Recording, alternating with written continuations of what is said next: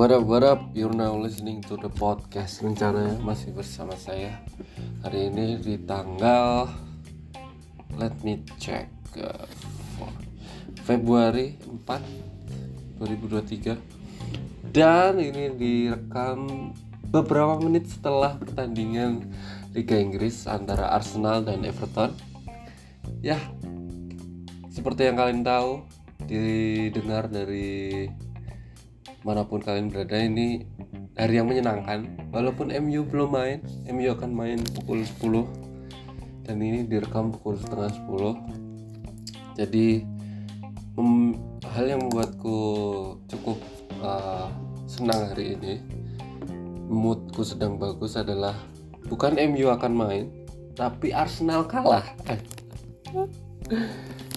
Dan Arsenal kalah di luar dugaan sekali melawan tim peringkat paling bawah sebelum pertandingannya dan hal ini menunjukkan IPL itu sangat kompetitif ya. Bahkan tim yang uh, poin paling rendah bisa mengalahkan poin uh, tim dengan poin paling tinggi. Dan itu terjadi beberapa menit sebelum uh, podcast ini direkam. Dan sangat I'm very happy right now and just because Arsenal kalah. Dan yang menarik lagi adalah ini pertandingan pertama.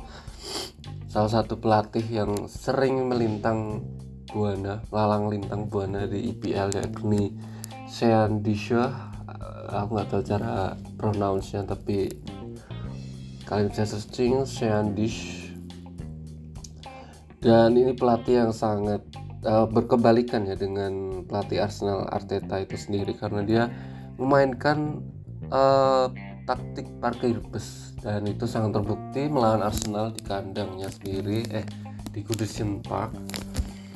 Dan aku menonton pertandingan tersebut dan layak menang Everton. Layak menang walaupun mereka bermain cukup uh, bertahan ya tapi mereka lebih banyak uh, kesempatan mengancam gawang Arsenal. Dan Seandish ini emang spesialis mengalahkan tim besar dengan strategi parkir bus ya. Um, ya. Sangat menarik untuk melihat kiprah dari Seandish ini apalagi Arsenal. Uh, ya Artinya Arsenal kehilangan poin sehingga bisa dikejar tim seperti Manchester City yang masih memiliki dua pertandingan melawan Arsenal dan itu sangat menentukan uh, persaingan atau chance dari Arsenal itu sendiri.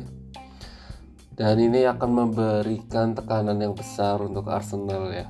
Karena mungkin ya tim Arsenal ini masih sangat muda, sangat uh, tidak berpengalaman ya, tapi sejauh ini sudah melakukan pekerjaan dengan sangat baik.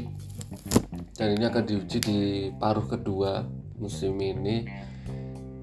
Dan ya hasil ini cukup mengejutkan tapi menyenangkan bagi fans-fans MU khususnya. Karena kita tidak mau melihat Arsenal ini tentu saja juara. Dan yang menarik dari pertandingan tadi uh, di sini sangat oh ya sangat digandrungi oleh uh, netizen di Twitter khususnya di di Inggris sana karena dia itu seperti meme ya. Setiap kali Sean main melawan tim besar dia biasanya akan trending gitu ya akan banyak muncul-muncul uh, tweet-tweet yang lucu, meme-meme yang lucu dari uh, fans-fans sepak bola khususnya di Eropa di Inggris. Dan itu menjadi bumbu yang sangat lucu sekali. Walaupun kadang ya melawan MU tapi it's okay. Yang penting enjoy the moment. Kita lihat uh, Arsenal kesulitan melawan Everton dan ya terbukti mereka gagal mengambil poin. Dan ini yang ditunggu-tunggu. Musim ini cukup menarik persaingan papan atasnya. Karena tidak ada nama seperti Liverpool dan Chelsea. Entah kenapa mereka tidak nggak tahu nggak pernah dibahas untuk papan atas. Mungkin ada yang tahu kenapa mungkin kenapa dua tim ini tidak pernah dibahas lagi. Dan ya dan di sini pemainnya itu biasanya memainkan long ball gitu ya. Long ball ke arah kotak penalti dan pemain dengan postur tinggi atau besar gitu siap menunggu dengan uh, hitting ya And, dan itu terbukti Arsenal kebobolan melalui melalui sepak pojok oleh Tarkovsky dan Tarkovsky ini pemain Sandis waktu di Burnley. Jadi dia sudah sangat fasih dengan strategi pelatihnya sehingga ya dia bisa mencetak gol pertama untuk uh, era Sandish ini. Dan ya kita cukupkan bahas Arsenal ya. Kemudian ya kita kembali ke MU MU akan main nanti jam 10 semoga bisa menang akan melengkapi hariku ini minggu-mingguku ke depan dengan mood yang lebih baik. Dan kemarin MU juga dipastikan lolos ke final Piala Kerbau atau Karabau yo ya semoga bisa menang uh, trofi itu apa pun trofinya. Saat ini MU sangat memerlukan trofi itu.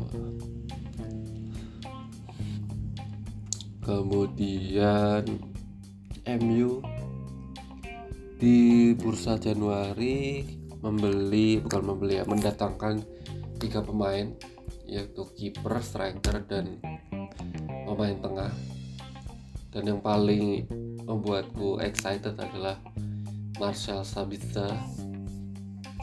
Dia dipinjamkan dari Bayern Munich dan ya itu sangat melengkapi kekurangan tim ini karena Erikson cedera untuk beberapa waktu jadi mungkin pengganti yang cukup sepadan ya di atas kertas tapi kita lihat uh, bagaimana dia beradaptasi dan lain sebagainya. Sangat dinanti nanti pemain seperti dia yang mempunyai teknik tinggi uh, pressing yang cukup kuat dan stamina tentu saja. Akan ya nanti kita lihat pertandingannya. Kemudian ya kita senang-senang malam ini dengan menonton MU tapi kita lihat podcast ini bahas apa lagi ya? Hmm, wait.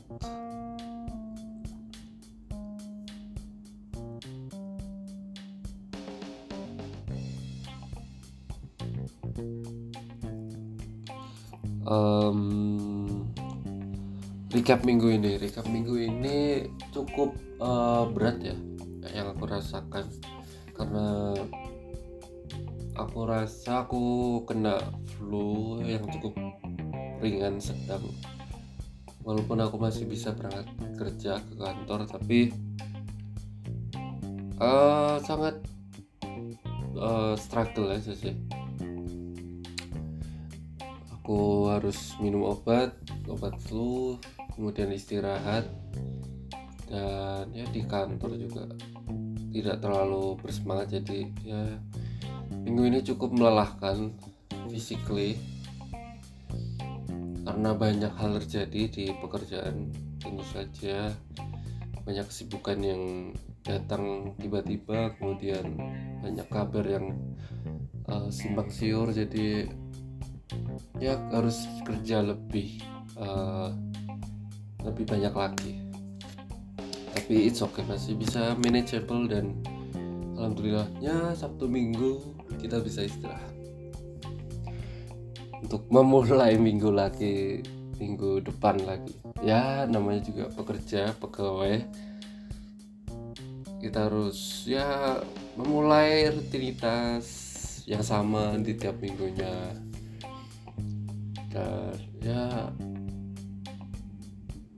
supaya tidak bosan kerja itu harus mau mempelajari hal baru sih kayak. Walaupun lingkungan pekerjaan itu menjadi faktor yang ini ya mempengaruhi mood kita dalam bekerja tapi kalau kita menemukan apa yang ingin kita pelajari di tiap harinya atau beberapa hal ke depan selama bekerja ya mungkin memberikan semangat ya. Selain faktor uang ya atau gaji. Gaji itu pasti sangat mempengaruhi motivasi ya ya kita megang uang kita bisa membeli apa pun dengan uang itu dengan jumlah segitu. Kita bisa beli sesuatu entah itu berupa barang atau experience atau makanan dan lain sebagainya. Oh.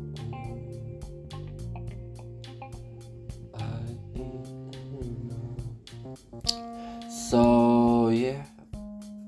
Untuk memulai minggu depan dengan bekerja mungkin kita harus memperhatikan mindset kita ya. Walaupun aku juga sering mengeluh tentang pekerjaan tapi untuk saat ini aku menikmati proses yang aku jalani di pekerjaan. Ya walaupun baru berjalan kurang dari setahun tapi banyak hal yang aku pelajari banyak hal yang aku dapatkan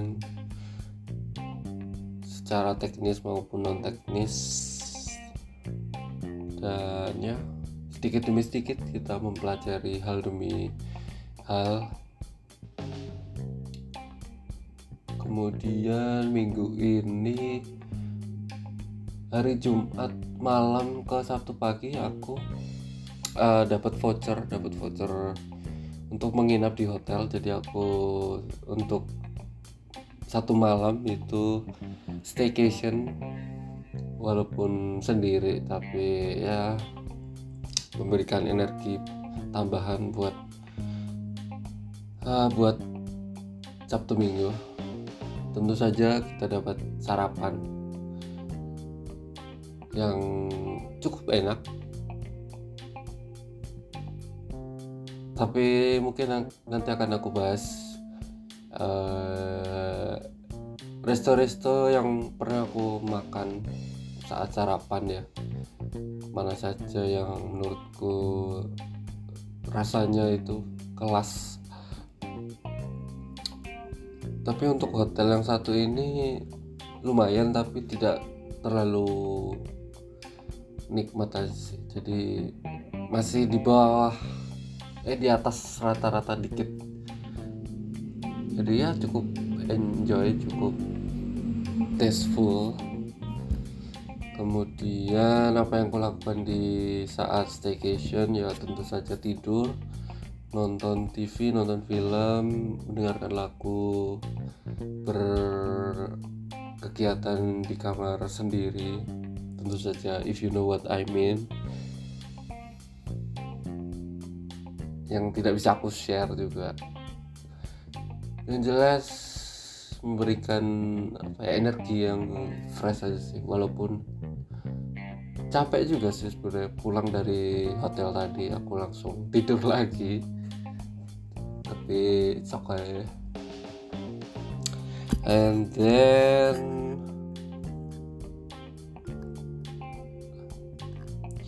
minggu ini yang menarik lagi untuk dibahas hmm,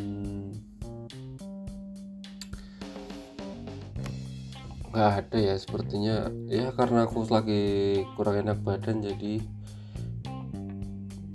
ya aku ingin cepat uh, selesai untuk menemui Sabtu Minggu ya. Entah kenapa aku cuaca sih. Mungkin recap minggu ini cuaca. Cuaca yang cukup uh, berubah-ubah kadang hujan kadang panas dan itu sungguh menyulitkan. Dan itu terbukti aku belum pulih 100% yang kurasakan uh, ya cuaca sedang tidak tidak baik-baik saja. Oke kemudian recap udah uh,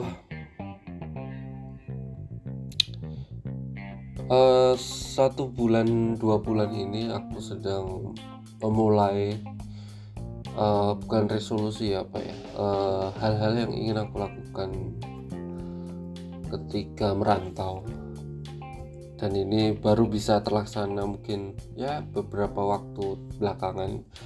Yakni satu adalah uh, membuat habit yang aku inginkan atau kebiasaan-kebiasaan yang bisa membuatku lebih produktif, lebih sehat, lebih uh, awareness terhadap apa yang aku lakukan, lebih mindfulness dan lain sebagainya. Itu sedang aku coba untuk melakukan. Aku sedang membaca buku tentang uh, habit. Jadi walaupun belum selesai tapi aku mulai mendapatkan apa ya insight-insight apa yang harus aku lakukan untuk memulai habit baru dan ya proses ini cukup melelahkan tapi aku mencoba untuk melihatnya dari sisi yang lain.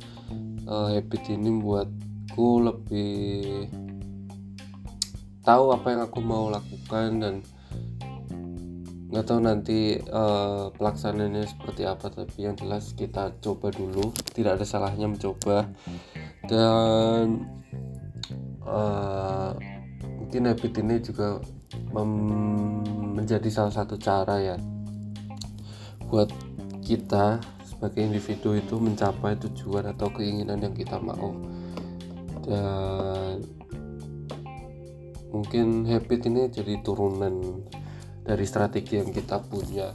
Walaupun aku belum belum melaksanakan yang baik ya tapi aku punya gambaran habit ini memberikan dampak yang luar biasa. Jika dilakukan dengan uh, tepat ya sesuai apa yang ku kejar mungkin ya dalam waktu yang lama aku bisa mencapai hal itu. Jadi untuk memulai habit ini memang banyak tantangan banyak uh, bosan atau ini aku apakah aku melakukan ini dengan benar? Uh, banyak pikiran-pikiran yang apa sih yang akan yang akan aku lakukan? Dan ya mungkin ini membantu untuk merapikan isi pikiranku yang selama ini belum tertata dengan baik belum organize dan lain sebagainya dan ya ini salah satu pembelajaran menyongsong quarter life of crisis atau ya di umur 20-an pasti kita dihadapkan banyak pilihan dan kita harus segera ambil pilihan tersebut dan menjalaninya. Kita tidak boleh menyesal terhadap apa ya, pilihan kita dan ya ini salah satu cara untuk menghadapi uh, banyak keinsecurean kita atau diriku sendiri. Yang jelas mungkin akan aku update bagaimana kelangsungan dari habit baru ini. Dan ya yang kedua hal yang sedang aku coba lakukan adalah yakni journaling atau menulis. Ya menulis saja menulis. Di tiap harinya entah itu pagi atau malam mungkin akan aku coba untuk tulis setiap harinya apa yang ada di pikiranku apa yang aku rasakan dan lain sebagainya. Dan uh, menulis itu menjadi apa ya skill yang belakangan ini hilang gitu. Menurutku ya yang aku rasakan menulis itu semakin jarang orang uh, menaruh perhatian. Karena kita semua dihadapkan dengan teknologi kemudian AI dan lain sebagainya. Dan kemampuan menulis kita menjadi tidak berguna gitu tidak digunakan sebagaimana mestinya selama kita sekolah. Dan menulis ini yang aku maksudkan menulis secara tulis tangan.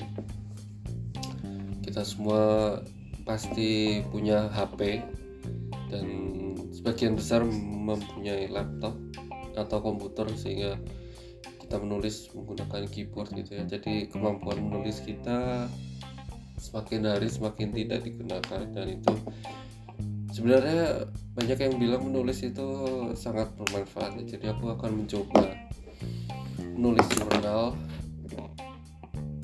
di bulan ini dan seterusnya.